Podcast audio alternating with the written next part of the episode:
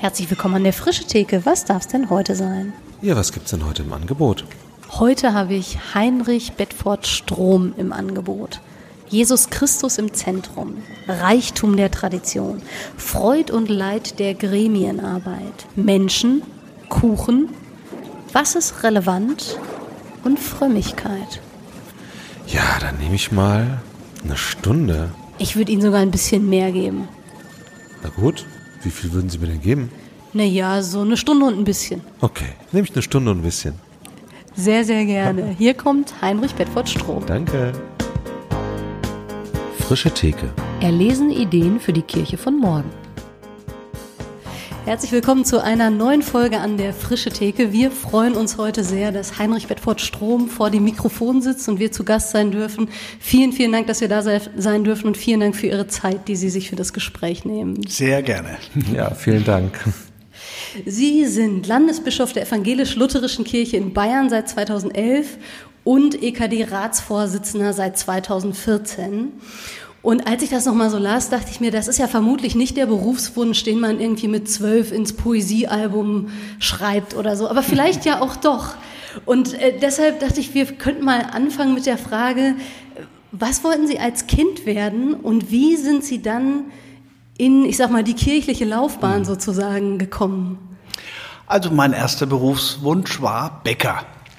Und zwar hatte das ganz banale Gründe. Äh, ich habe immer schon gerne so, ähm, ich war immer schon ein Schleckermaul.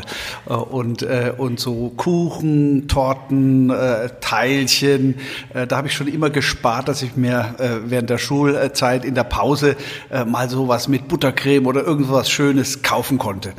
Und ich, ich habe auch selbst gerne gebacken. Also ich habe öfters einfach, wenn ich nach Hause kam, einen Kuchen gebacken. Marmorkuchen zum Beispiel war eine dieser Sachen, aber auch Käse Käsekuchen. Äh, und äh, das hat mir immer Freude gemacht und vor allem habe ich es gerne gegessen.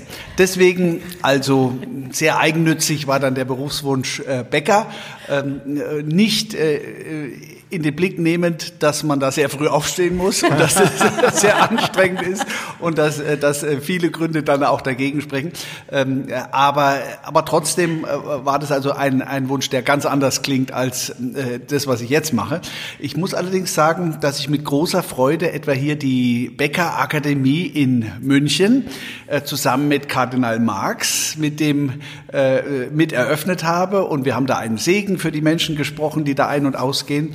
Äh, der Kardinal hat mit äh, mit Weihwasser äh, den katholischerseits üblichen Segen gespendet äh, und ich muss gestehen, dass mir das ganz besondere Freude gemacht hat. Naschen durfte man da übrigens auch.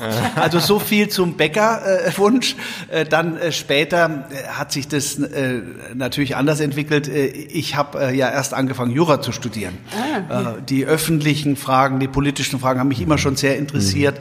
Mhm. ich habe äh, als äh, Schüler auch mal so einen äh, politischen Arbeitskreis gegründet. Da haben wir dann alle zwei Wochen Veranstaltungen gemacht äh, über Atomkraft, über Bildungssystem, über ähm, äh, auch Atomkrieg, über mhm. Friedensethik. Mhm. Äh, und viele über soziale Gerechtigkeit, über viele solche Fragen, habe da Referenten eingeladen. Äh, das waren also Themen, die haben mich immer schon interessiert. Ich bin Schulsprecher gewesen, hatte also auch dann da öffentlich mit solchen Themen zu tun. Und da war dann für mich ähm, Jura, Rechtswissenschaften so ein äh, Bereich, der mich interessiert hat und der vor allem viele ähm, andere Optionen, viele unterschiedliche Optionen eröffnen konnte später das beruflich zu machen. Ich war einfach noch nicht so klar, was will, will ich jetzt beruflich wirklich machen. Theologie war da jedenfalls nicht irgendwo im Zentrum als, als möglicher Berufs, äh, äh, mögliche Berufslaufbahn. Ich bin Pfarrerskind, bin, bin natürlich mit den Dingen aufgewachsen, habe die Gemeindearbeit meines Vaters, die war sehr gemeinwesenorientiert, immer sehr respektiert, das, mhm. das schwang schon mit. Aber Theologiestudium hatte ich nicht vor. Mhm. Und dann habe ich Jura angefangen und habe doch sehr schnell gemerkt, dass die spannendsten, für mich spannendsten Fragen eigentlich immer nur in der freiwilligen Arbeitsgemeinschaft am Nachmittag oder Abend beantworten. Also Rechtsethik, wie, warum äh, folgen wir dem Recht eigentlich? Und was ist eigentlich, wenn das Recht so ist, dass wir das gar nicht verantworten können? Also Gewissen und Recht, Recht und Moral, das hat mich interessiert. Äh, Gerechtigkeit, was ist eigentlich Gerechtigkeit? Und, ähm, und einige Vorlesungen, etwa von äh, Böckenförde, äh, der berühmte Verfassungsrechtler, den ich in Freiburg gehört habe, das fand ich spannend. Da ging es eben eher um grundsätzlichere mhm. Fragen. Und dann habe ich mir aber vorgestellt, willst du das eigentlich jetzt, so die, die direkte Anwendung des Rechts, ist das dein Berufswunsch mhm. wirklich? Äh, und ich habe gemerkt, es drängt mich mehr nach diesen grundlegenderen Fragen. Mhm. Und ich habe viel in der Bibel gelesen dann nochmal zu der Zeit, bin in Sonntagsgottesdienste verstärkt gegangen und fand es immer spannender. Äh, wie gesagt, es war mir nicht neu, aber ich fand es mhm. richtig spannend. Und ich habe gemerkt, da ist mein Herz. Äh, da kann ich die Fragen, nämlich im Herzen bewegen, Orientierungsfragen, äh, Grundsatzfragen, da kann ich darüber wirklich auch reden und, und äh, mir dann vorzustellen, das zu studieren, das hat mir immer mehr Lust gemacht. Dann habe ich mich also entschlossen, äh, das Studium zu wechseln und musste dann von Freiburg woanders hin, bin dann habe in Erlangen dann Theologiestudium angefangen, erstmal Hebräisch und Griechisch gelernt mhm. äh, und Latein konnte ich schon äh, und äh, habe dann sehr schnell gemerkt, ja, das, was ich mir erhofft habe, tritt auch wirklich ein. Das ist etwas, was ich aus ganzem Herzen machen kann, äh, wo ich mir auch immer vorstellen konnte, als Berufsperspektive Pfarramt einfach Gemeindepfarrer zu sein. Ähm, äh, und, und das wirklich in der ganzen Vielseitigkeit und mit dem brennenden Herzen, mit dem ich gerne was mache, ja. wirklich machen zu können. Und ich kann jetzt heute sagen, dass ich es keine Sekunde bereut habe. Es war genau die richtige Entscheidung, äh, dass ich was machen darf, egal in welchen Ämtern, als Gemeindepfarrer oder jetzt als Bischof, was ich aus ganzem Herzen machen kann, das empfinde ich als ungeheures Privileg. Was war das, was Sie am liebsten als Gemeindepfarrer gemacht haben? Was so, worauf Sie sich wirklich gefreut haben morgens? Also Geburtstagsbesuche habe ich immer sehr gerne gemacht, auch sehr viel. Ich habe manchmal bis zu sechs Geburtstagsbesuche am Tag gemacht. Da gab es ja meistens auch wieder Kuchen. Ja, ja. ja. Sie sprechen tatsächlich einen, einen, einen, Punkt an, der einen gewissen Wahrheitsgehalt hat. Äh, das war eine Interessenharmonie. Denn ich habe immer wirklich von Herzen gerne so, so leckeren Kuchen gegessen. Und die Menschen, die ich besucht habe und ihn mir angeboten haben, die haben das auch gemerkt, mhm. dass es mir wirklich schmeckt äh, und dass ich mich dran freue. Und insofern war das eine Interessenharmonie. Aber vor allem hat mich einfach immer sehr berührt die Gespräche, die mhm. ich da geführt habe. Also das, das hat mich einfach sehr berührt, wie Menschen dich reinlassen in ihr Leben, ja schon ja. als WK. Mhm. Da, da, da klingelst du an einer Tür und sagst, ich bin der neue WK äh, und, äh, und stellst dich vor und, und sitzt dann an einem Tisch und dann erzählt dir jemand sein Leben. Und, äh, und äh, das ist ein so eine so tiefe Begegnungserfahrung, die ich, mhm. die ich da immer wieder hatte. Natürlich ganz besonders auch bei sogenannten Kasualien, also mhm. Hochzeiten, Taufen, aber vor allem Beerdigungen. Ja. Das sind Gespräche, die haben sich mir ins Herz eingebrannt. Ich, ich denke immer noch an die Menschen, die ich beer also der, die Angehörigen von den Menschen, die ich beerdigt habe. Und äh, das, das ist einfach was ganz Tiefgehendes. Und das als Beruf, das ganze Leben, also von mhm. der Geburt bis zum Tod. Ja. Mhm. Und das in der Begegnung mit anderen Menschen, das hat mir schon immer Freude gemacht. Was Schöneres kann ich mir eigentlich gar nicht vorstellen. Und deswegen war auch als Gemeindepfarrer, das habe ich wahnsinnig gerne gemacht. Ich habe auf die Professur in Bamberg mich erst am letzten Tag beworben, weil ich mir eigentlich gar nicht vorstellen konnte, äh, da wegzugehen. Ja. Ähm, und es war aber auch gut, dass ich dann da an der Uni die Arbeit machen konnte. Da waren es die Studierenden, mit ja. denen ich ja auch mhm. viele sehr schöne Begegnungen dann hatte. Ja. Und äh, äh, insofern ähm, habe ich so das im Rückblick das Gefühl, äh, das, was ich gemacht habe, war eigentlich immer wunderbar. Mhm. Also da, da habe ich mich immer sehr wohl gefühlt. Bis hin zu der Bischofskandidatur, das habe ich überhaupt nicht im Plan gehabt und, äh, und habe auch sehr lange gezögert, ob ich da zur Verfügung stehe, weil ich wunschlos glücklich war an meiner Uni mhm. Bamberg ja. und mit der Arbeit mit den Studierenden. Aber auch das habe ich keine Sekunde bereut. Was sind Aufgaben, die Sie jetzt schätzen und die Sie gerne machen und vielleicht wofür hätten Sie auch gerne mehr Zeit? So als Bischof ja, und EKD-Ratsvorsitzender, ja, das ist ja ein, ich würde fast sagen, so 24-7-Job wahrscheinlich. Ja, ja also Nicht, das, das, das, kann ich, das kann ich schon sehr äh, genau sagen. Also äh, das, was, was mich am meisten erfüllt, ist einfach äh, rumzukommen, in die Gemeinden zu kommen, äh, Gottesdienste zu feiern. Als Bischof hast du natürlich ein riesengroßes Privileg, weil du immer sehr besondere Gottesdienste feiern mhm. darfst. Mir ist sehr klar, ich war ja Gemeindepfarrer, dass das nicht jeden Sonntag so ist. Mhm. Äh, auch nicht immer so viele Leute da sind. Äh, aber ich nehme es als Geschenk meiner Kirche an ihren Bischof, dass ich immer so schöne Gottesdienste feiern darf. Und, äh, und da dann Menschen zu begegnen und und zu sehen, welche Kraft in unserer Kirche steckt. Also was für Leuten ich da begegne, die wirklich so viel Liebe für ihre Kirche, aber auch über die Kirche hinaus für andere Menschen, für die Gesellschaft äh, da zeigen, äh, das beeindruckt mich und das inspiriert mich. Und deswegen mache ich wirklich ganz oft die Erfahrung, ich komme irgendwo hin, feiere Gottesdienst, wir sitzen zusammen an der Bierbank oder wo immer es ist, oder, oder es gibt noch ein Gespräch mit dem Bischof, so eine Art Podiumsdiskussion oder sowas. Und ich fahre dann danach wieder nach Hause und habe eigentlich mehr Kraft als vorher. Äh, ich bin nicht peopled out, wie meine Frau das immer nennt, äh, dass man sozusagen erschöpft ist von der vielen Kommunikation, sondern es inspiriert mich. Es macht mir Freude und es inspiriert mich und ich habe dann Menschen vor Augen, äh, die mich einfach ja inspirieren und, auch wirklich begeistern mit ihrem Einsatz. Und ja, das ist das ist eigentlich das Schönste. Deswegen wenn mir Leute dann manchmal den Ratschlag geben, jetzt gerade mit dem Doppelamt, äh, Ratsvorsitzender mhm. und Landesbischof, mhm.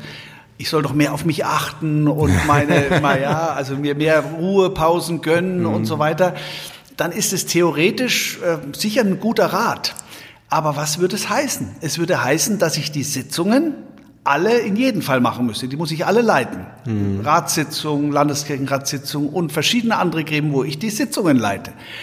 Da bin ich schon ziemlich gut mit ausgefüllt. Und wenn ich dann sozusagen dazwischen mir all die Pausen äh, gönnen würde, die die Leute mir wünschen, dann mache ich im Wesentlichen Sitzungen. Hm. Nee, das, das, das ja, ist zwar ja, auch, ja. Äh, ich freue mich auch auf die Menschen, mit denen ich da Sitzungen habe, aber ich möchte raus, ich möchte zu den Leuten, ich möchte das auch alles mitnehmen für unsere äh, Planungen dann für die Kirche, was ich da erlebe.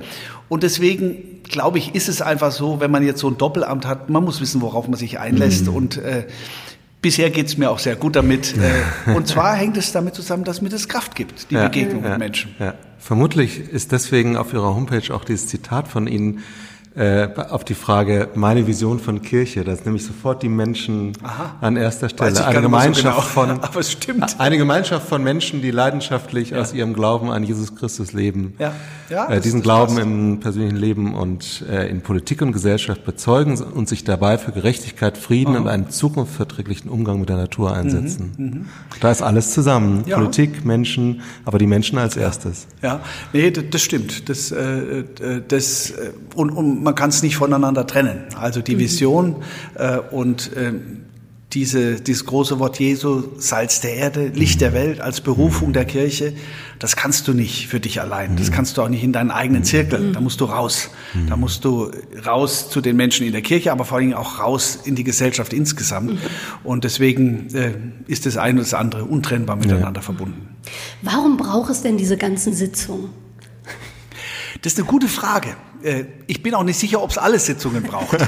Ähm, aber ähm, wir denken da gerade jetzt viel drüber nach äh, in diesem Prozess der Neuorientierung mhm. der Kirche mit weniger Geld, aber vor allem auch äh, weil die Kirche sich einfach immer verändern muss und gerade jetzt sich verändern muss. Es hat mal ein Journalist das, das Wort Gremienprotestantismus geprägt und das hat er nicht sehr positiv gemeint. Mhm. Man kann, man muss vielleicht mal anfangen mit dem Positiven. Es hat natürlich seinen guten Sinn, dass wir Gremien haben, dass so viele Leute beteiligt sind an den Entscheidungen äh, mhm. einer Kirche. Äh, und äh, wenn viele Leute beteiligt sein sollen, auf unterschiedlichen Ebenen, dann hat es eben Sitzungen zur Folge, mhm. weil die Form der Beteiligung ist, dass du zusammenkommst, eine bestimmte Vorlage hast oder ein bestimmtes Projekt vor dir hast und dann diskutierst du, ob das gut oder schlecht ist. Mhm. Also im Prinzip äh, von unserem Selbstverständnis als Evangelische ist es ganz klar, dass das auch Gremien zur Folge hat. Wenn du von oben nach unten durchregierst, wie das vielleicht in einem Unternehmen der Fall ist, mhm. vielleicht auch manchmal eher in nicht evangelischen äh, christlichen Kontexten, ähm, wo die, das hierarchische Prinzip, ich sage es jetzt mal direkt, äh, etwa in der katholischen Kirche, mhm. eine äh, ganz andere Bedeutung hat. Äh, da äh, ist manches vielleicht weniger aufwendig, was die Beteiligungsprozesse mhm. betrifft. Aber wir sehen ja auch jetzt in der katholischen Kirche, dass der synodale Weg ganz bewusst gewählt wird, mhm. weil man Menschen beteiligen möchte. Also ganz offensichtlich ist das andere, äh, die, der andere Pol auch nicht der Weisheit letzter Schluss. Ähm, also was ich sagen will ist, es hat seinen guten Sinn, dass wir Beteiligungsprozesse haben. Aber ich glaube, wir müssen schon drüber nachdenken, ob wir unser Evangelischsein wirklich nur dadurch zeigen können, dass wir all diese Gremien und all diese unterschiedlichen Ebenen der Beteiligung haben. Äh, das hat eine, jetzt, äh, jetzt gar nicht äh, die Beteiligung der Synodalen betreffende Seite, dass wir Genehmigungsvorgänge und sowas eben nicht über fünf Schreibtische laufen lassen ja. müssen, sondern vielleicht nur über einen. Äh, dass wir das entschlacken, Verwaltung äh, und wirklich das Notwendigste nur äh, aufsichtlich regeln. Aber es hat auch die andere Seite, dass wir darüber nachdenken müssen, wie kann synodale Beteiligung, Priestertum aller Gläubigen so eigentlich neu formiert werden, dass wir nicht diese vielen, vielen Stunden von Sitzungen mhm. haben. Und aus meiner Sicht, neben strukturellen Aspekten, hat es einen einen ganz äh, wichtigen, grundlegenden Aspekt, nämlich wie gehen wir mit Vertrauen um. Wir brauchen Vertrauen ineinander. Wir, wir, wir, wenn Leute, wenn Profis sich intensiv mit einer Sache beschäftigt haben, so gehe ich jedenfalls daran, auch auf meiner Ebene, dann gehe ich erstmal davon aus, dass die Leute, die ja ausgewählt worden sind, äh, dafür, dass sie diese Tätigkeit machen, die Profis sind, dass sie das gut durchdacht haben. Mhm. Und nur wenn ich das Gefühl habe, hm, da ist ein grundlegender äh, Fehler drin oder die, die haben ihre eigenen Interessen ins Zentrum gestellt, was immer der, die Fehlerquelle sein kann, dann äh, erhebe ich Einspruch oder frage nach und diskutiere das lang. Aber grundsätzlich gilt für mich erstmal, wenn Menschen, denen ich grundsätzlich vertraue, äh, das gut durchdacht haben, dann äh, äh gebe ich denen auch diesen Vertrauensvorschuss, mhm. anstatt jedes im Einzelnen nachzuprüfen. Und das glaube ich, ist die Haltung, mit der wir eigentlich auf allen Ebenen mhm. gehen müssten. Äh, als Bischof, jetzt als jemand, der äh, ein Kir eigenes kirchenleitendes Organ ist, kann ich jetzt nicht hingehen und der Synode sagen, jetzt kontrolliert mal nicht so viel. Ja? Jetzt, äh, jetzt, jetzt hört mal auf, äh, jede Vorlage im Einzelnen da äh, äh, kritisch durchzulesen. Aber ich glaube, dass die synodalen Organe sich die gleiche Frage, die ich jetzt mir stelle, schon auch stellen müssen. Mhm. Ja, wo können wir das, was die Profis äh, das, äh, sich überlegt haben, die ja alle den, äh, das Ziel haben, die Kirche voranzubringen, wo können wir das einfach auch mal akzeptieren mhm. und müssen es nicht äh, in x Sitzungen äh, hin und her wenden äh, und, und wo können wir uns wirklich begrenzen auf die Punkte, wo wir Einspruch erheben äh, oder uns dann intensiv mit beschäftigen, wo es wirklich drauf ankommt. Mhm. Ja, und vielleicht auch die umgekehrte Seite. Also ich lege mal meine Perspektive dazu. Ich bin äh, Presbyterin bei mir in der Kirchengemeinde und war bei äh, mancher Kreissynode mhm. und ähm, habe da auch drunter gelitten, weil ich auf der einen Seite dachte, wie großartig, dass hier Ehrenamtliche beteiligt werden mhm. und aus jedem Presbyterium entsprechend Ehrenamtliche dann auch ähm, eingeladen sind und Teil der äh, Kreissynode sind. Und auf der anderen Seite, wie komplex sind diese Themen, als dass ich mich da jetzt im genau. Vorfeld mal eben schnell reinlesen könnte. Genau. Das heißt, ich habe an diesen Tagen auch oft da gesessen und gedacht, was soll ich hier eigentlich? Ja. Hier sind Fachausschüsse, die genau. haben jetzt ein halbes Jahr irgendeine so eine Vorlage erarbeitet und ich soll jetzt irgendwie im Vorfeld ja. diesen Stoß an Papier oder jetzt mittlerweile diese Dateien, die mir zugeschickt werden, das geht ja gar nicht. Und das hat schon auch echt zu Frust geführt, weil ich ja. dachte, ich will mich ja beteiligen, aber in dieser Form. Das ist eine Überforderung. Das geht gar nicht, ja. Äh, vor allen Dingen ist auch ein anderes Problem dabei noch im Spiel, dass wenn das der Standard wird, dann können nur ganz bestimmte Leute überhaupt für so ein Amt kandidieren, ja. Ja. die nämlich es irgendwie möglich machen können, sehr viel Zeit äh, äh, dafür zu opfern, dass sie diese Vorlagen alle im Einzelnen lesen, analysieren, kritisieren und so. Äh, das, das ist auch eine problematische Auswahl. Wenn diejenigen, die nur ein bestimmtes Zeitbudget zur Verfügung haben, im Grunde das gar nicht mehr machen können, weil erwartet wird, äh, dass alles äh, im Einzelnen nachgeprüft wird. Mhm. Das ist insofern, wenn Sie das jetzt aus Ihrer Sicht so sagen, ja. nochmal ein wichtiger Hinweis. Hinweis, dass es also eigentlich von beiden Seiten her mhm. äh, wir danach weiterdenken müssen. Mhm. Und gleichzeitig finde ich ja gerade das, was Sie sagten, was so evangelisches Merkmal ist, gemeinsam unterwegs zu sein ja. und dass tatsächlich Beteiligung jetzt nicht erst seit vorgestern irgendwie auf die Agenda gerutscht ist oder so. Äh, das finde ich ja großartig mhm. und merke auch jetzt gerade alles, was im Hinblick um, äh, im Bereich Digitalisierung und so weiter passiert. Da sind ja wirklich auch nochmal Formen mhm. möglich, die wir vielleicht neu auch entdecken können und schauen können, wie kann das eigentlich Teil von so Entscheidungsprozessen werden, dass mehr Leute, ich sag mal sehr niederschwellig sozusagen, ähm, ihre Meinung oder ihre mhm. Perspektive irgendwie dazulegen mhm. können. Ja. Ich finde, da sind wir auch ähm, nochmal an einer ganz interessanten Stelle, wenn man das überträgt auf von der Struktur der, der innerhalb der Kirche ähm, der leitenden Organe hin auf die Gemeinde und die Gemeindeformen. Fresh X ist ja, steht ja für innovative Formen mhm. von Gemeinde oder Gemeinde anders gedacht. Oder ähm, erstmal nur ergänzt. Oder ergänzt, genau. Ähm, da ist ja ganz häufig die Frage, wo ist sozusagen, mhm. also wie, wie äh, stark vertrauen wir den traditionellen Formen, die wir haben, mhm. die auch wahnsinnig viel Gutes getan haben und äh, immer noch sehr, sehr tragend sind für ganz viele Menschen. Mhm. Und wo geben wir Menschen Freiheit, was völlig Verrücktes zu machen? Keine Ahnung, Kirche ja. im Baumhaus oder mhm. was auch immer. Und wo ist, was ist dann, wenn man das so weit denkt, Kirche? Mhm. Wie würden Sie das sagen? Also äh, ich glaube, das ist ein sehr gutes Beispiel, äh, was beschreibt, worum es geht. Äh, denn es ist tatsächlich da im Kleinen ganz genauso. Wird alles kontrolliert? Wird alles von jedem diskutiert oder dürfen Leute einfach mal machen? Äh, und, und selbst wenn es mir nicht passt, kann ich das aushalten, mhm. dass junge Leute jetzt was Bestimmtes machen, was komplett gegen äh, mhm. meinen eigenen Strom geht, sozusagen. Ich glaube, wir brauchen viel mehr davon. Wir müssen was riskieren. Wir müssen auch mal provozieren. Äh, und wir, wir, wir, wir dürfen nicht gleich äh, die Welt untergehen sehen, wenn auch mal was schief geht sondern, sondern die, ich möchte eine innovative Kultur, die Risiken ermutigt und nicht bremst oder, oder blockiert. Mhm. Dass Leute sich nicht mehr trauen, einfach was zu machen. Ich möchte, dass gerade junge Leute die Erfahrung machen in der Kirche, das ist ein Raum, wo ich was ausprobieren kann, mhm. wo ich zu neuen Ufern aufbrechen kann, wo ich was Witziges machen kann. Und selbst wenn ich mal äh, drüber hinausschlage sozusagen, dann wird mir das auch vergeben äh, und ich muss mich nicht schämen. Mhm. Äh, diese Ermutigungskultur, ja. die brauchen wir viel mehr.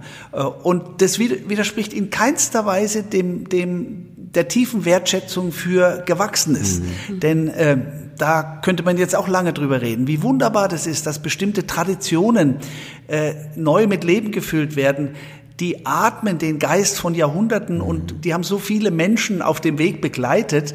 Äh, wenn die wieder neu entdeckt werden, das ist zum Beispiel ein eine mögliche, eine mögliche Form von Innovation, mhm. dass man alte Traditionen neu entdeckt und sagt, Mensch, was haben wir für einen Schatz?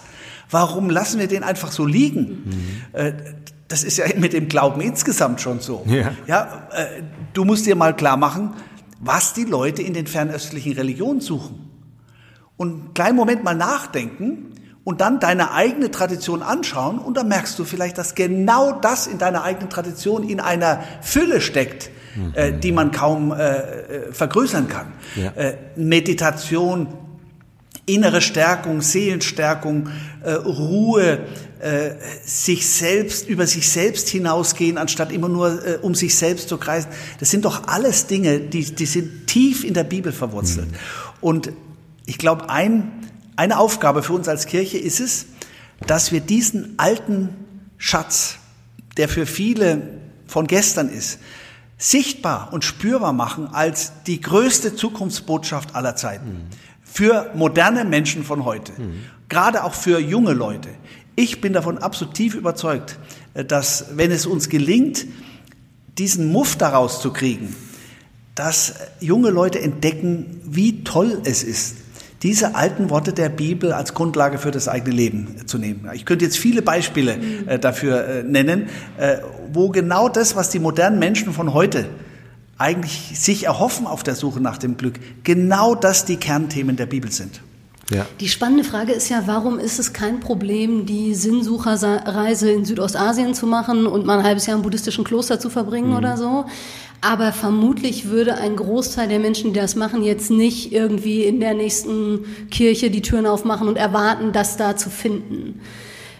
Was meinen Sie, woher kommt dieser Muff? Also ist hm. das Oder der, Vorbehalt. der Ruf, ist das, ja. sind das Erfahrungen? Ich meine, es wird vielschichtig sein, aber wo würden Sie ansetzen oder was würden Sie sich wünschen? Also ich glaube, das hat zwei Dimensionen. Das eine ist, dass schlicht äh, eine alte Institution wie die Kirche einfach viel Ballast mit sich rumträgt, mhm. äh, was, äh, was auch, äh, wenn man die Vergangenheit, Vergangenheit anschaut, auch in vieler Hinsicht ihre Glaubwürdigkeit erschüttert. Also wenn Menschen sehen, äh, wie viel Blut geflossen ist, weil Menschen äh, für ihre Konfession meinten einzustehen äh, in den Konfessionskriegen äh, des 17. Jahrhunderts, im Dreißigjährigen Krieg etwa. Das ist ja unfassbar für uns heute. Oder wie im Ersten, Zweiten Weltkrieg oder im Dritten Reich im Namen äh, des Christentums äh, äh, gemordet worden ist. Also das, das sind ja unfassbare Dinge. All das äh, was sozusagen an Negativen mit der Institution, dieser alten Institution auch verbunden war, das äh, ist natürlich ein Ballast für Menschen, die sich anders heute orientieren mhm. können. Und viele, stelle ich fest, haben noch gar nicht mitbekommen, dass die Kirche heute, ich sage das jetzt einfach mal so, für unsere, für meine evangelische Kirche in vieler Hinsicht ganz anders geworden ist als ihr Bild von Kirche mhm. im Kopf dass da ganz viele Menschen zusammen sind, die bei Synoden äh, Spaß haben, die, die sich freuen, die lachen, die Lebensfreude zeigen. Äh, das verbinden viele nicht mit der Kirche. Ja. Ich erlebe es aber. Und ein, äh, ein Stück weit ist also äh, es eine Aufgabe, diesen Ballast, äh, der in den Köpfen äh, häufig noch drin ist oder dieses moralistische, mhm. äh, dass du äh, ein schlechter Mensch bist, insbesondere wenn es sich mit Sexualität verbindet. So mhm. ein Unsinn. Das ist nicht die Kirche, die ich kennengelernt habe und in der ich jetzt lebe. Und das deutlich zu machen, das auch auszustrahlen, dass die Kirche eine andere ist, dass sie etwas Neues ist, dass sie etwas Zukunftsweisendes ist, das ist äh, das eine. Und das andere ist schlicht eine Institutionenverdrossenheit. Mhm. Äh, Institutionen sind nicht sexy für junge Leute. Das ist äh, weit über die Kirche Ältere? hinaus. Bitte? Sind Sie es für Ältere? Äh, bei Jungen merkt man es besonders deutlich ja. und, und, die empirischen Erhebungen zeigen ja. das auch, dass es bei Jungen besonders so stark mhm. ist, aber es ist auch für Ältere.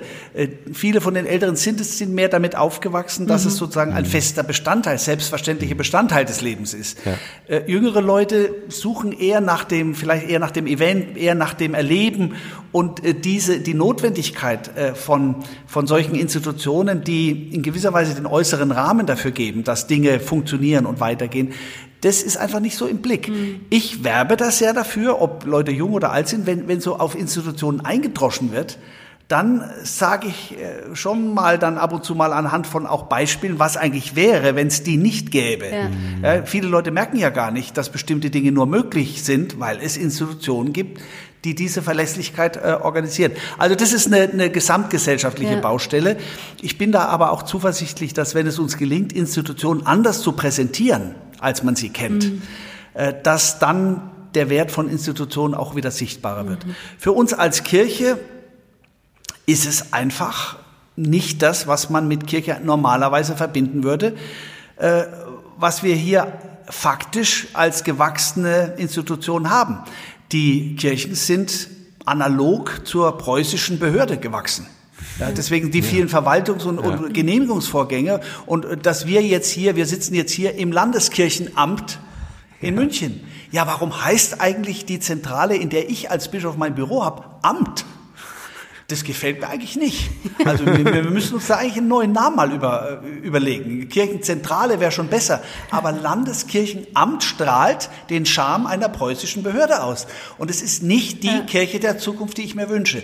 Insofern signalisiert es, wir brauchen Veränderung. Wir brauchen eine agile, eine interessante, eine überraschende äh, und eine bewegliche Kirche. Und es gibt auch Anzeichen dafür, dass sowas auch äh, auf dem Wege ist. Ja, ja stimmt doch. Man könnte das ja auch Coworking Space des Bischofs nennen. Ja. Hier arbeiten ja sehr viele Leute parallel. Ja. Headquarter, ja gut, das ist wieder sehr... Ja, das ist wieder hierarchisch. Natürlich, ne? Coworking Space. Natürlich denken wir bei unseren Gebäudeüberlegungen der Zukunft, mhm. denken wir genau darüber nach. Wie können wir... Coworking Spaces sind eine feine Sache.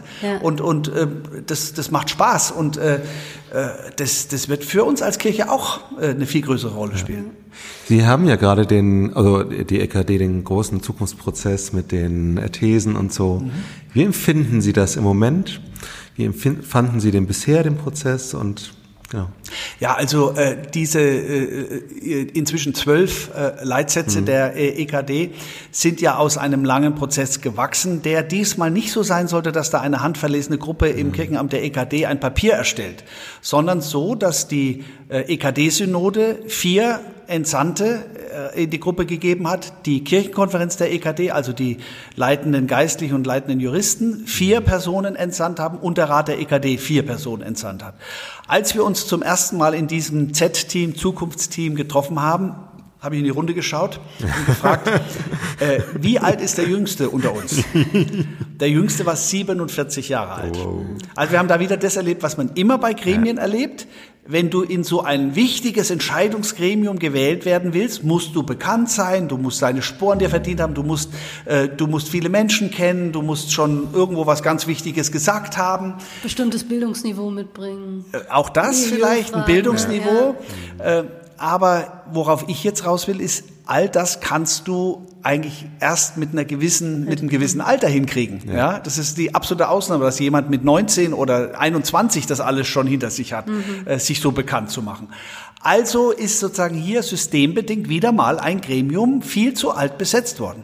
Ja. Was haben wir gemacht? Wir haben schlicht und einfach drei junge Erwachsene dazu berufen, einfach dazu kooptiert. Und es hat sich total bewährt. Die haben super Impulse gebracht und wir wären viel ärmer gewesen ohne die. Mhm. Also so hat sich dieses Team zusammengesetzt. Und dann haben wir erstmal alle Reformprozesse in den Landeskirchen uns angeschaut. Was, was machen die eigentlich da überall? Das passiert ja ganz viel schon. Da muss nicht erst die EKD kommen.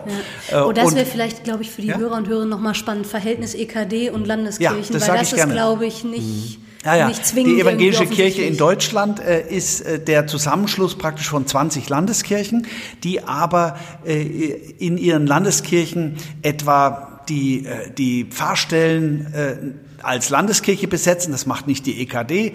Äh, und auch der Haushalt der Landeskirchen ist jetzt pro Kopf viel höher als der von der EKD, weil ebenso die kirchliche Arbeit vor Ort, die wird in den meisten Fällen eben von den Landeskirchen organisiert. Und die EKD ist ist ein, ein Koordinierungsorgan praktisch, was diese Aktivitäten koordiniert, was aber auch eine eigene, ein eigenes Gewicht als Kirche hat äh, und die Kirche in der Öffentlichkeit zum Beispiel vertritt. Mhm. Weil das einfach viel mehr Sinn macht, äh, wenn man öffentliche Debatten in Deutschland verfolgt, dass es da nicht 20 durcheinander reden, sondern dass es da Menschen gibt, die nicht für alle reden können, aber jedenfalls gewählt sind, um, um die Position zum Ausdruck zu bringen.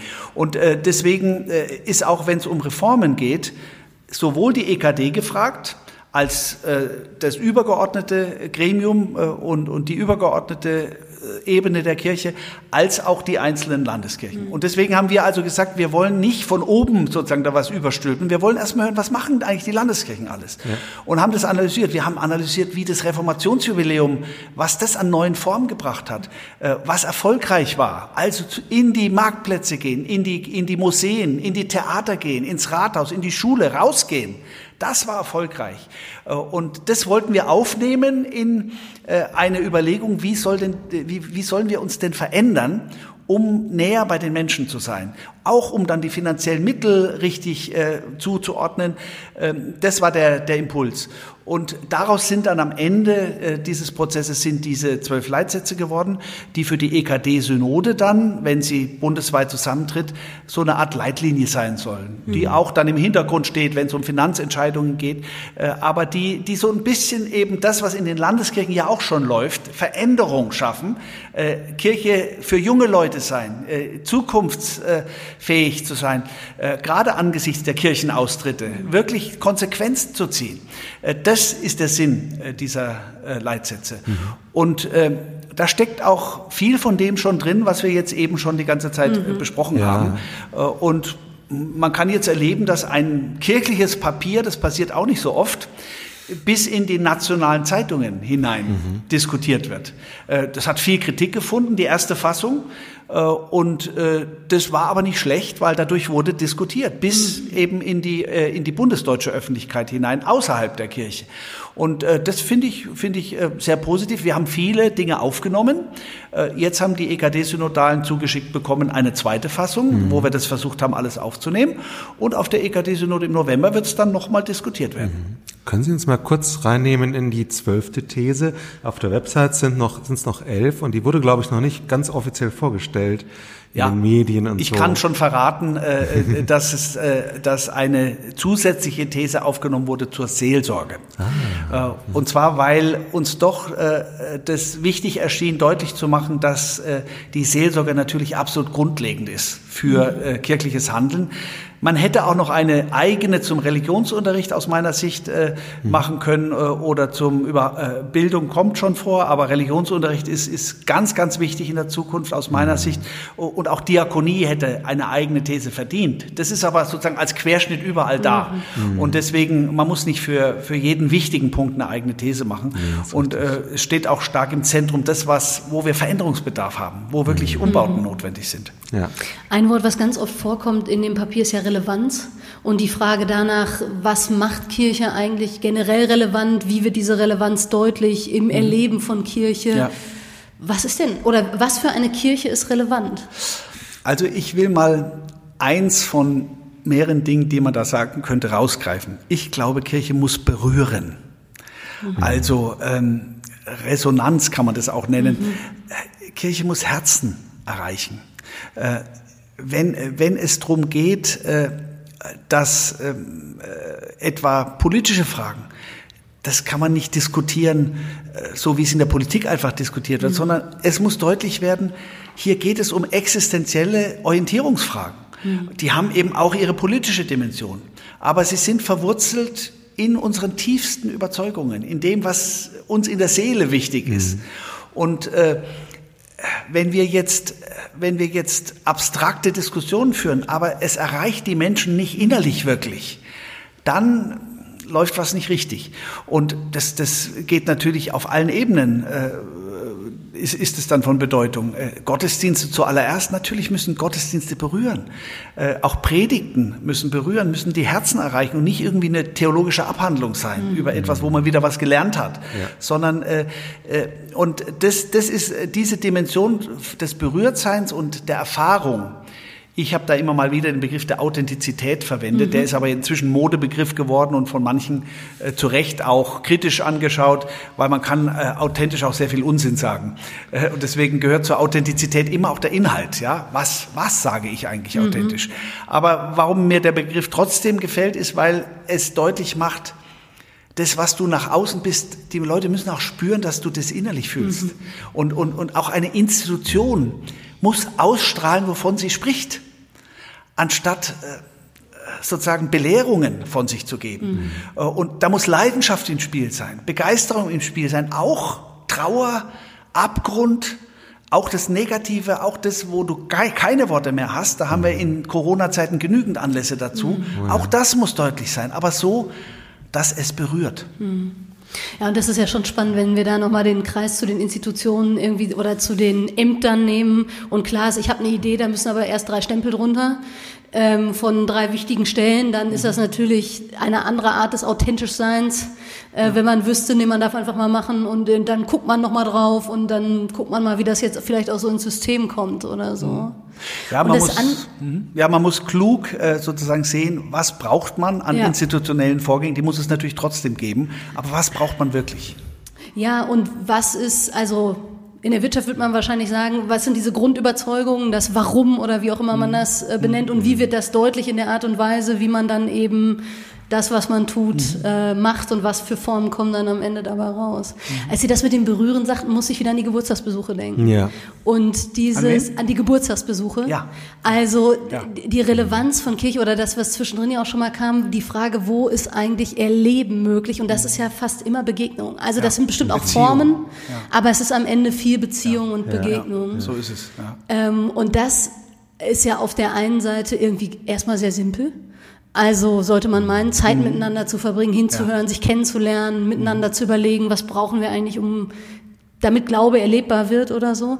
Und auf der anderen Seite, äh, wenn ich so mitkriege, also alles, was mit Fahrstellenkürzung und so weiter mhm. zu tun hat, also die Frage von, wo ist das eigentlich in der Form noch möglich? Ja. Oder also was ist auch leistbar, wenn das mhm. sozusagen, also diese authentische Begegnung und Beziehung und das Erleben davon, ich sag mal, miteinander auf dem Weg zu sein. Sie sprachen am Anfang nochmal so dieses, man begleitet Menschen irgendwie von der Wiege bis zur Bahre durch die Höhen und Tiefen des Lebens.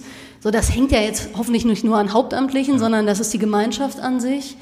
Aber das neu zu stärken, also das bewegt mich sehr, wie mhm. das ja. neu gelingen kann, vor allem auch mit denen, die jetzt vielleicht in diesem Dunstkreis erstmal noch gar nicht sind. Mhm. Also vermutlich besucht man ja, wenn man jetzt nochmal dieses Beispiel nimmt, erstmal die, die vielleicht Kirchenmitglieder mhm. sind oder die ehrenamtlich sind ja. oder die Kirchenmitglieder und über 70 sind oder was mhm. weiß ich. Mhm. Aber wie entstehen so Gemeinschaften auch, ich sage jetzt mal, außerhalb dessen, was vielleicht Komfortzone ist ja ein Wort, was in diesem Papier auch ja. vorkommt, die Komfortzone von Kirche. Mhm. Wie kann sowas außerhalb dieser Komfortzone entstehen?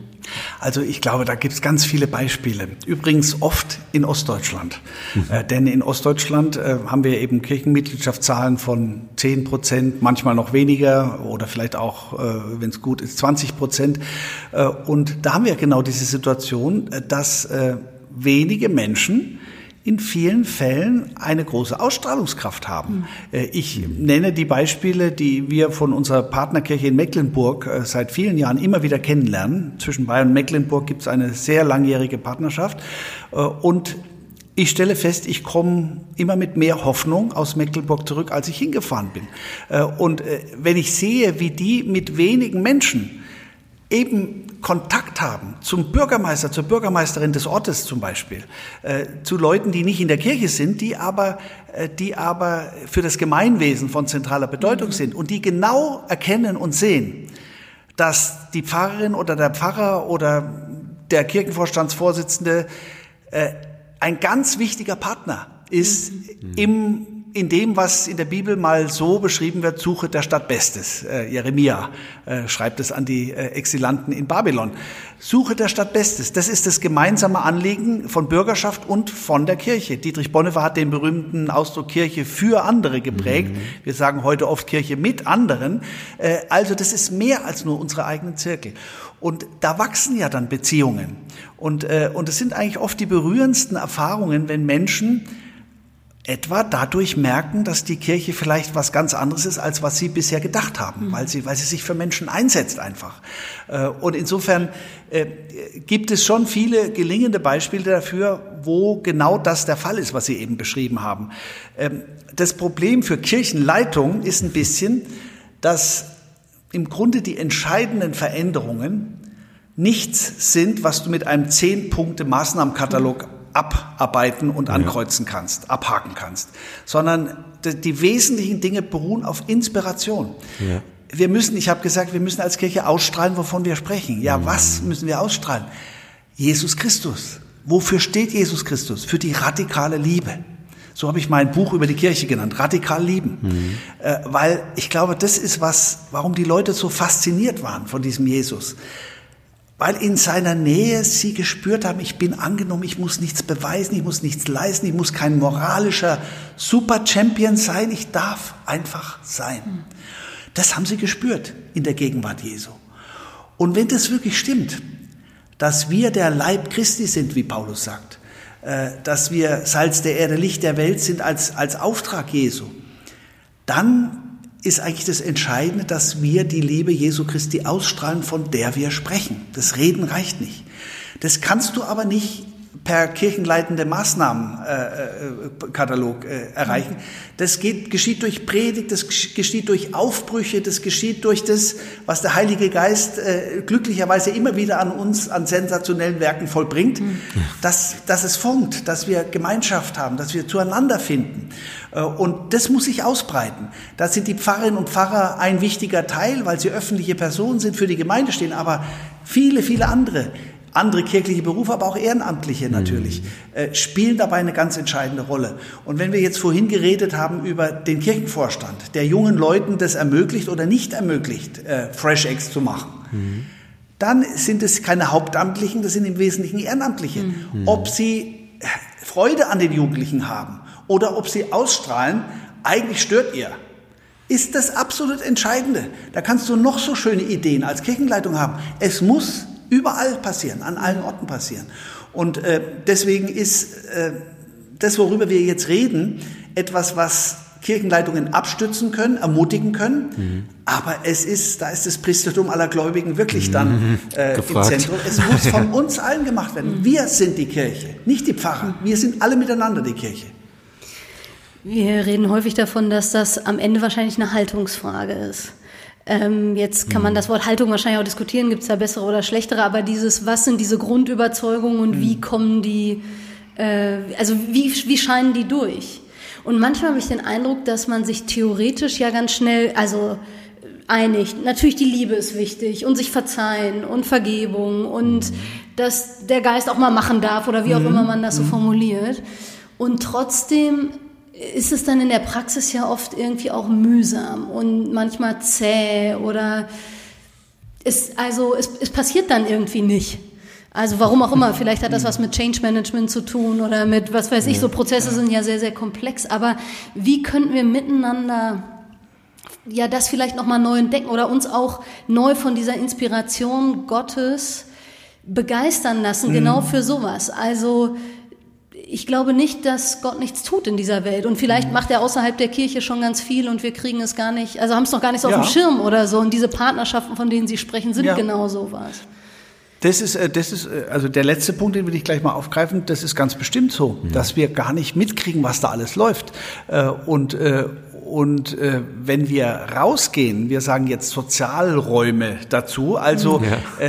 in unserem eigenen Zukunftsprozess Profil und Konzentration in Bayern, haben wir gesagt, wir müssen in den Regionen erstmal rausfinden, was die Menschen eigentlich brauchen, also mhm. Sozialräume erkunden, weil wir so stark von unserer eigenen Institution her denken und unsere Stellen und so weiter so einsetzen, dass es eben in diesen Rahmen der Institution passt aber gar nicht genug fragen, was brauchen eigentlich die Menschen, die dort leben? Mhm. Äh, warum ist der Punker nicht in unserem, äh, warum kommt er nicht in unsere Kirche rein? Der lebt aber da auch, der hat auch Erwartungen. Mhm. Uh, und deswegen ist sozusagen die Fragerichtung umzudrehen. Was brauchen die Menschen da eigentlich? Und wie können wir die Liebe Gottes in diesen Raum hinein sprechen. Und dabei kann man viele Entdeckungen machen, wenn man sich darauf wirklich einlässt, wenn man wirklich mal sieht, was da alles ist. Also das ist das, ist das eine, also Augen äh, öffnen äh, und wahrnehmen.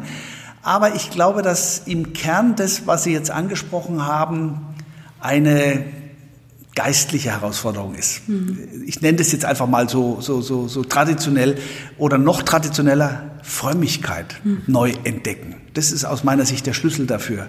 Äh, wir, wir haben einen solchen Schatz in diesen biblischen Texten, die Psalmen zum Beispiel, die sind unfassbar schön. Äh, da sind alle deine Gefühle sind da drin. Wenn du selber keine Worte mehr hast, wenn du frustriert bist, wenn du das Gefühl hast, eigentlich renne ich hier gegen Windmühlenflügel und dann so einen Psalm liest, da findest du dein Gefühl, das, das, das kann ich mit Sicherheit sagen, du findest dein Gefühl da wieder. Mhm. Und dann liest du diesen Psalm vielleicht auch laut und dann wirst du richtig weitergeführt durch die Worte, weil die Worte selber ausstrahlen, wovon sie sprechen. Die entfalten Kraft und die führen dich dann hin, oft in den Psalmen, dass du getröstet bist am Ende. Mhm.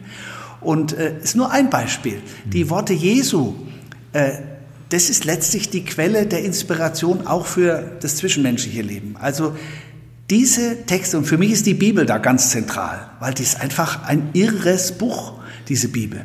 Äh, und äh, das neu entdecken und mit dieser, mit dieser Kraft aus dieser Quelle dann wieder in die Welt gehen, das ist aus meiner Sicht das, das Allerwichtigste, wenn es darum geht, Rückschläge, die einen leicht zur Resignation bringen können, damit umzugehen. Mhm. Wir haben jetzt die Pandemie-Erfahrung.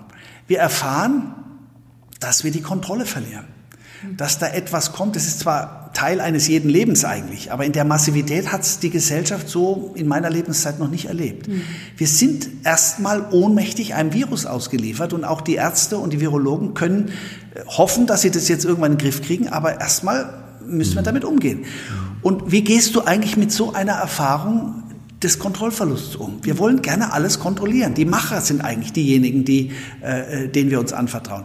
Und jetzt merken wir, wir müssen äh, Strategien entwickeln, um mit dem Nicht-Machen können umzugehen. Wie gesagt, beim Tod ist es sowieso so, aber den verdrängen wir ja gerne. Und deswegen glaube ich, ist gerade jetzt eine Zeit, wo wir sowas wie die Psalmen, wo wir, wo wir Gebete nochmal ganz neu entdecken können. Äh, Dietrich Bonhoeffer sagt, ich glaube, dass Gott uns in jeder Notlage so viel Widerstandskraft geben will, wie wir brauchen. Aber er gibt sie uns nicht im Voraus, damit wir uns mhm. nicht auf uns selbst, sondern ganz auf ihn verlassen. Das ist so ein kleiner Hinweis darauf. Mhm. Oder 2. Timotheus 1.7 ist mir ganz besonders wichtig geworden in der Zeit der Pandemie. Gott hat uns nicht gegeben den Geist der Furcht, sondern der Kraft, der mhm. Liebe und der Besonnenheit. Ja. Was für ein wunderbares Wort, um mich durch diese äh, Zeit hier zu führen. Und äh, das kannst du sozusagen das nennt man dann Herzensgebet, das kannst du sozusagen mhm. immer wieder in dir meditieren, in deiner Seele meditieren und, und, und du spürst was. Manchmal auch nicht, das gehört auch dazu, dass du gar nichts spürst. Aber du spürst eben auch immer wieder was. Und mit anderen Worten, am Ende ist es die Basis. Frömmigkeit neu entdecken. Ich habe mal am Anfang meiner Bischofszeit, da waren die Leute ganz überrascht. Äh, ich habe mal gesagt, wir, bräuchten, wir brauchen eine, äh, eine geistliche Erweckung der ganz anderen Art. Wir denken so bei Erweckungspredigern immer so an so Fußgängerzonen, so fundamentalistische Fußgängerzonenprediger. Aber warum könnte Erweckung nicht sein, die Liebe Gottes wirklich mal ernst nehmen, in die Seele mhm. reinlassen, ausstrahlen, äh, anderen Menschen weitergehen, nicht, nicht aufdringlich, sondern, sondern einfach so, dass du dich dem gar nicht entziehen kannst, weil jeder Mensch geliebt sein will, mhm. jeder Mensch will angenommen sein, mhm. jeder Mensch sehnt sich danach, nicht immer von der Leistung abhängig gemacht zu werden, einfach sein zu dürfen. Ja. Das ist, worum es bei unserer Botschaft geht. Was Schöneres gibt's doch gar nicht. Wahrscheinlich ist deswegen auch dieser Begriff Frömmigkeit direkt die zweite These in den, ja. wahrscheinlich ja. bewusst. Ne? Und ich fand es spannend, dass das ähm, auch direkt dann mit der pluralen Gesellschaft mhm. eingeleitet wird. Und dann könnte man ja sagen, ja, dann müssen wir, wo wir die Minderheit werden, müssen wir lauter werden oder mhm. was auch immer. Aber hier steht, wir müssen authentischer werden. Mhm. Ja, also es ist nicht immer eine Frage der Lautstärke, ja. sondern es ist eine Frage der Überzeugungskraft. Äh, und überzeugen kann ich dann, mhm. oder ich sag mal, äh, begeistern kann ich dann, wenn ich selber den Geist spüre, äh, wenn ich eine Überzeugung habe und, und die dann eben auch leidenschaftlich zum Ausdruck bringen kann.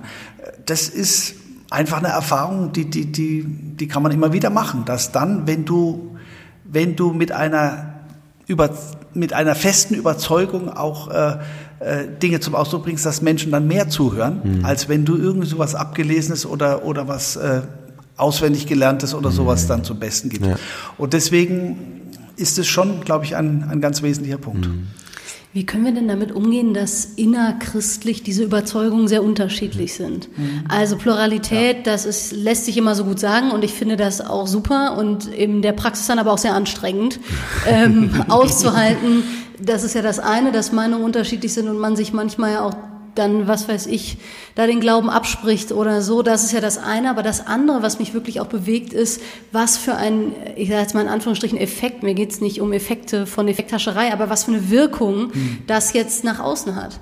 Also ich habe manchmal den Eindruck, Menschen, die jetzt nicht in diesen innerchristlichen äh, weiß ich auch nicht, Lagern, kann man ja mhm. manchmal schon fast sagen, unterwegs sind, für die muss das ja wirken wie die Uneinigkeit. Also dann gibt's die zwei großen Konfessionen, dann gibt's die ganzen kleineren und mhm. innerevangelisch ja schon genug irgendwie, wo man sagt, na ja, überzeugen, also wovon denn überzeugen? Und natürlich mhm. auf Jesus Christus, aber am Ende ist das irgendwie auch ein Container. Wenn man dann mhm. konkret will, muss man nochmal gucken, was meint man eigentlich ganz konkret damit? Mhm. Wie können wir plurale Kirche sein und das miteinander in all dem, was da Positives drinsteckt, auch irgendwie leben und gleichzeitig aber auch deutlich machen, worin wir einig sind und mhm. überzeugen. Also Also ich glaube, dass, auch wenn es zunächst mal, da haben Sie recht, äh, ein Containerwort zu sein scheint, Jesus mhm. Christus schon ich, der Schlüssel ist. Ich, ich weiß, was Sie meinen. Weiß, auf Jesus Christus können sich alle einigen. Genau, ja, also Christen nennen. das ist erstmal schnell gesagt. Ja, aber da wird es dann richtig spannend. Ja. Äh, wenn du Jesus Christus wirklich ins Zentrum stellst,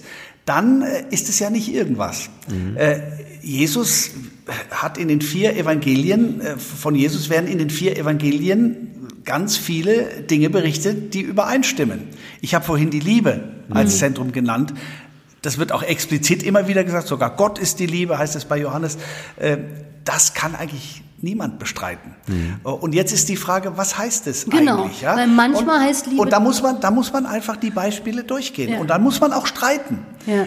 Interreligiöser Dialog. Wenn ich jetzt sage, Jesus Christus ist im Zentrum, dann wird davon normalerweise abgeleitet, also sind die anderen Religionen nicht so wahr und deswegen oft werden sogar Abwertungen anderer Religionen aus diesem starken Christusbekenntnis äh, abgeleitet. Wenn man jetzt aber das ernst nimmt mit der Liebe mhm. und sich klar macht, dass Jesus, der, auf den wir uns da berufen, mhm. genau dadurch die Menschen fasziniert hat, dass er Leute einfach angenommen hat als Menschen, ja. egal wer sie sind, welchen Hintergrund sie haben, dann heißt doch das, dass im interreligiösen Dialog gerade dann, wenn ich fromm bin, gerade dann, wenn ich Jesus Christus wirklich ins Zentrum stehe, wenn Jesus Christus wirklich in meine Seele Eingang findet, mhm. dass ich genau dann andere Menschen achte, wertschätze, das, was ihnen im tiefsten Herzen wichtig ist, nicht abbügle, sondern zuhöre. Mhm. Also eigentlich ist doch genau Jesus Christus die Quelle für diese Art von Toleranz, von Wertschätzung, äh, die, äh, die im Grunde den Glauben erst richtig bewährt. Ja. Und, und manche Leute unterliegen aus meiner Sicht jedenfalls dem Missverständnis, als ob das lauteste Bekenntnis zu Jesus Christus und die äh, Herabstufung der anderen ein, ein Beweis für die Deutlichkeit des Glaubens ist. Mhm. Äh, in Wirklichkeit, wenn ich Jesus wirklich ernst nehme, komme ich zu was ganz anderem. Mhm. Und ähm, wenn es jetzt um die Seenotrettung geht, um mhm. mal ein aktuelles Beispiel zu nehmen, mache ich jetzt die Erfahrung, mhm. erstaunliche Erfahrung, dass die Leute doch, viele Leute eine sehr genaue Intuition davon haben. Mhm. wofür wir Christen stehen oder Jesus Christus steht und wofür nicht. Mhm.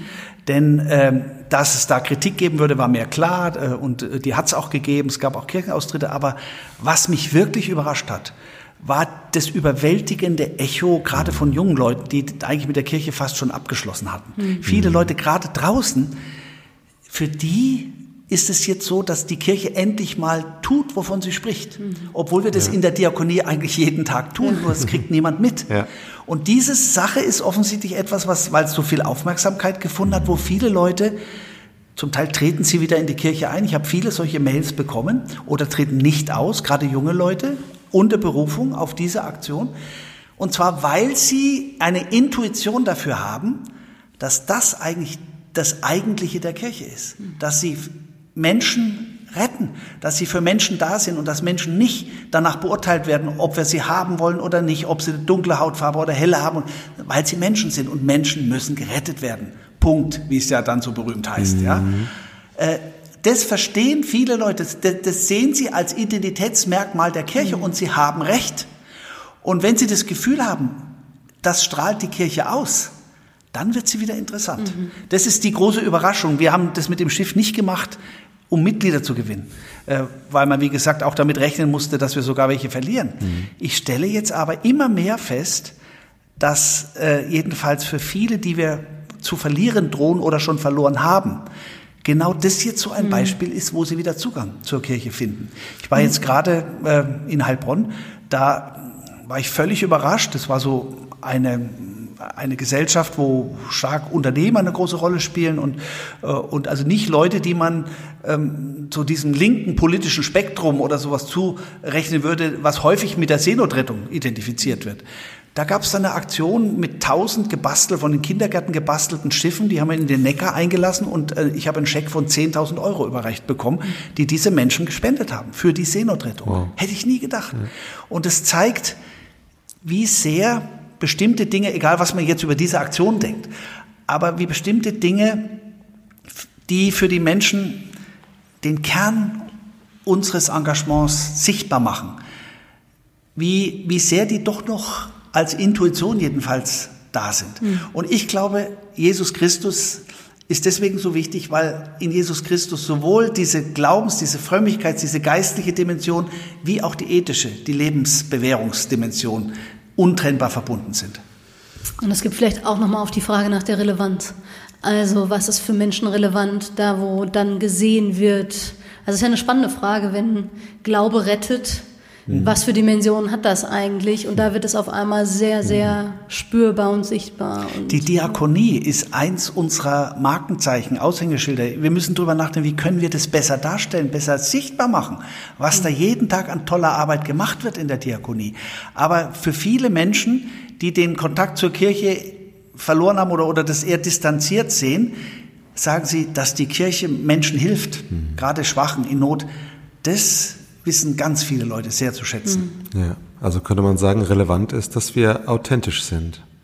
Jedenfalls, äh, wie gesagt, man kann authentisch auch sehr viel Unsinn sagen, mhm. äh, aber dass wir diesen starken Inhalt, dass Als wir Christen. den mit Leidenschaft äh, und aus innerer Überzeugung mhm. auch wirklich vertreten, auch nicht mhm. hinterm Berg halten. Mhm. Auch mal sagen, warum wir das machen und welche Rolle Jesus Christus dabei spielt. Das kann, wenn es nicht aufdringlich und peinlich ist, auch mal gut sein, dass wir mal uns zu unserem Christsein bekennen und nicht immer so Angst haben, äh, weil wir meinen, wir, wir, wir sind aufdringlich oder sowas. Die, die Sensibilität muss man haben, ja. aber ich habe manchmal den Eindruck, wir wagen es überhaupt nicht mehr, von dem zu sprechen, was uns da antreibt. Ich habe ähm, in letzter Zeit von so verschiedenen Gemeinschaften, die eher so auch aus dem fernöstlichen ähm, Kontext inspiriert sind, mitbekommen, die ganz viel mit einer ganz hohen Selbstverständlichkeit einfach das, was sie begeistert und was sie so geprägt hat, auch ähm, mhm. ähm, transportieren und einfach äh, davon erzählen und das auch leben. Und dann, wenn man so genau hinguckt, sieht man so viele Parallelen zu unseren Traditionen. Da sind wir wieder bei den, bei den, mhm. bei dem, was uns schon immer so antreibt und be begleitet. Äh, das fand ich total spannend zu, zu sehen und zu erleben, dass dann auch ähm, zum Beispiel zur Aufnahme in eine Gemeinschaft eine Kerze geschenkt wird. Mhm. Also das sind so Sachen, ja. die man so, da findet man wieder, was an Formen so abgelehnt wird oft oder belächelt wird, weil es ist ja ah. Kirche, aber dann äh, neu aufgeladen ja. oder auch neu mit einem neuen Blick mhm. ähm, plötzlich wieder richtig ähm, berührt. Ja, das also, Leben wäre ja arm, wenn du sowas nicht hättest. Genau. Licht, Kerzen, ja. äh, äh Dinge, die, die eben berühren. Das sind ja. wir wieder bei dem Wort. Äh, die, die sinnlich sichtbar machen, mhm. äh, was dir Kraft gibt. Äh, das ist, ist was ganz Wichtiges. Und, und an den Beispielen, ja. die, Sie, die Sie jetzt genannt haben, da kann man eben sehen, was fehlen würde, dass die Leute am Ende doch immer wieder sowas suchen. Ja. Und auch übrigens alte Kirchengebäude, äh, in, in, die die Segensgeschichten von Jahrhunderten eingeschrieben sind oder die Geschichten von, von Trauer und getröstet werden, mhm. aber auch so viele Hochzeiten, so viele Segen mit auf den Weg gegeben worden sind. Das spüren die Leute, mhm. wenn sie in die Kirche gehen. Das ist, was die Leute in der Kirche einfach sich hinsetzen, ja. einfach einatmen, den Geist, den diese Kirchen ausstrahlen. Mhm. Das ist ja auch so ein Hinweis. Das ist auch nicht immer nur für die relevant, die jetzt kirchennah sind, sondern mhm. äh, ich glaube, die Menschen brauchen das. Gerade jetzt, lasst es uns ausstrahlen. Ja, und gleichzeitig merkt man auch so, ähm, was dann unsere tra äh, spirituelle Tradition, unsere Theologie für eine Bereicherung ist. Also was dann fehlt, sowas mhm. wie Gnade ja. äh, und bedingungslose Liebe. Mhm. Das Oder Umgang mit dem Tod ist auch Umgang so ein mit Thema. Dem Tod. Warum verdrängen wir den Tod? Weil wir es ja. nicht aushalten, äh, äh, wenn wir meinen, dass wir da irgendwo im dunklen Loch, im Nichts äh, mhm. enden. Ja. Und da sagen zu können, nichts kann uns trennen von der Liebe ja. Gottes. Weder Tod noch Leben, weder Gegenwärtiges noch Zukünftiges noch eine andere Kreatur. Nichts kann uns trennen von der Liebe Gottes. Und, und dann die Bilder dafür haben von dem, von dem Weizenkorn, was, was stirbt, aber es kommt etwas mhm. Neues daraus. Oder Gott wird abwischen alle Tränen von ihren Augen. Es wird kein Leid, kein Schmerz, kein Geschrei mehr sein. Und der auf dem Thron saß, sprach, siehe, ich mache alles neu. Das sind doch Bilder und, und Worte, die dürfen wir auch wirklich unser Herz einlassen. Mhm. Wir müssen immer wissen, es sind Bilder. Ja, mhm. es, ist, es ist der Versuch äh, uns, aber sie sind kein bisschen weniger rational vernünftig als die Auffassung, dass wir alle halt nur von Würmern zerfressen werden und es war's. Ja. Äh, das muss man mal ganz selbstbewusst sagen. Wir erzählen da keinen Unsinn. Wir lassen uns bewusst auf wunderbare Bilder ein, die diese Perspektive eines Lebens nach dem Tod beschreiben. Jetzt gerade in diesen Zeiten äh, finde ich das ganze Thema Vergeben und Verzeihen. Mhm. Also wenn ein Jens Spahn sagt, wir werden uns viel verzeihen ja. müssen ja. und wir uns fragen, wo haben wir das als Gesellschaft eigentlich gelernt? Ja. Und wer, wenn nicht Kirchen oder Gemeinden, Menschen, die da unterwegs sind in einer Tradition, die von sich sagt, sie lebt aus der Vergebung, müsste dafür die Formen haben und die eingeübten ähm, ja, mhm. im positivsten Sinne Rituale und Orte, ja. wo das mhm. möglich ist. Genau so ist es. Äh, das, äh, halte ich für eine der stärksten Aspekte äh, des christlichen Glaubens und eben dann auch der Rituale, die wir haben, dass wir von Vergebung reden können. Ja. Es ist übrigens eins der Themen, wo ich eben wirklich staune, die die Glücksforscher identifiziert haben als die großen Themen des modernen Menschen. Äh, einer der Ratschläge, die die Glücksforscher geben, heißt, lernen Sie zu vergeben. Ja. Und wir sprechen, vergib uns unsere Schuld, wie auch wir vergeben unseren Schuldigern. Das ist unser zentrales Gebet. Äh, und, und so viele Geschichten in der Bibel sprechen genau davon. Und wenn du dir dann mal klar machst, welche Alltagsdimension das hat, dann äh, ist es ja ganz offensichtlich, wie viele Ehen, wie viele Beziehungen würden noch bestehen, wenn wir das könnten, ja. uns gegenseitig zu vergeben. Und wenn wir auch könnten, das könnten, was in jedem normalen Gottesdienst ein Teil der Liturgie ist, nämlich Buße. Das Wort ist nicht besonders beliebt, aber eigentlich sagt Buße doch nur, schau auf deine dunklen Flecken, wenigstens einmal in der Woche. Geh in Gottesdienst oder mach es irgendwo anders. Regelmäßig schau auf die Dinge, die falsch laufen in deinem Leben. Das ist doch nichts, nichts, äh, was du fürchten musst, sondern das ist doch ein, ein, ein Schritt in die Freiheit. Wenn ich nämlich anschaue, was falsch läuft und mir vergeben lasse, ja, dann kann ich doch frei in die Zukunft gehen, anstatt es zu verdrängen und irgendwo spüre ich es doch in mir drin. Also das ist auch im Sinne einer Lebenskunst etwas richtig Starkes, was wir da zu bieten haben. Und äh, dass von Vergebung dann eben auch in anderen Kontexten die Rede ist, zeigt es ja nur, mhm. du brauchst aber auch die Worte dafür ja. und du brauchst die Reden dafür. Wir haben sie. Und das wieder deutlich zu machen, welch starkes Angebot wir da eigentlich haben äh, mit diesen mhm. äh, alten Texten und den Ritualen, das ist eine der Aufgaben als Kirche jetzt. Vielen, vielen Dank. Vielleicht genau. eine abschließende Frage. Was hm? würden Sie sich wünschen von so Bewegungen wie FreshX ähm, oder Kirche ergänzend denken oder wie auch immer man ja. das sagen würde? Ähm, was würden Sie uns mitgeben als FreshX-Bewegung? Also, das ist eigentlich relativ einfach. Zuversicht, Aufbruch. Also nach vorne schauen, äh, nicht gucken, was alles falsch läuft, was alles schlecht läuft, sondern einfach machen, was Neues machen äh, und äh, Freude dran haben, äh, Leidenschaft dabei entwickeln. Äh, dann äh, werden viele Menschen sich anstecken lassen. Das ist, was ich Ihnen und euch mitgeben möchte. Ja. Vielen Dank für Ihre Zeit. Gerne. Und die schönen, das schöne Gespräch. Ja, vielen Dank vor allem auch für die Inhalte und die Klarheit und ja, ja Ihnen alles Gute. Sehr gerne. Also ich habe die Zeit vergessen. Ich weiß gar nicht, wie spät es ist. Ja, wir haben nochmal drauf Eine geguckt. Stunde zehn Minuten. Gut, also danke Ihnen. Ja, vielen, vielen Dank ja. und wir sagen, wir sehen oder vielmehr hören uns, uns in zwei Wochen genau. wieder und sagen bis dahin auf Wiedersehen. Tschüss. Auf Wiederhören. Frische Theke. Der Podcast von FreshX.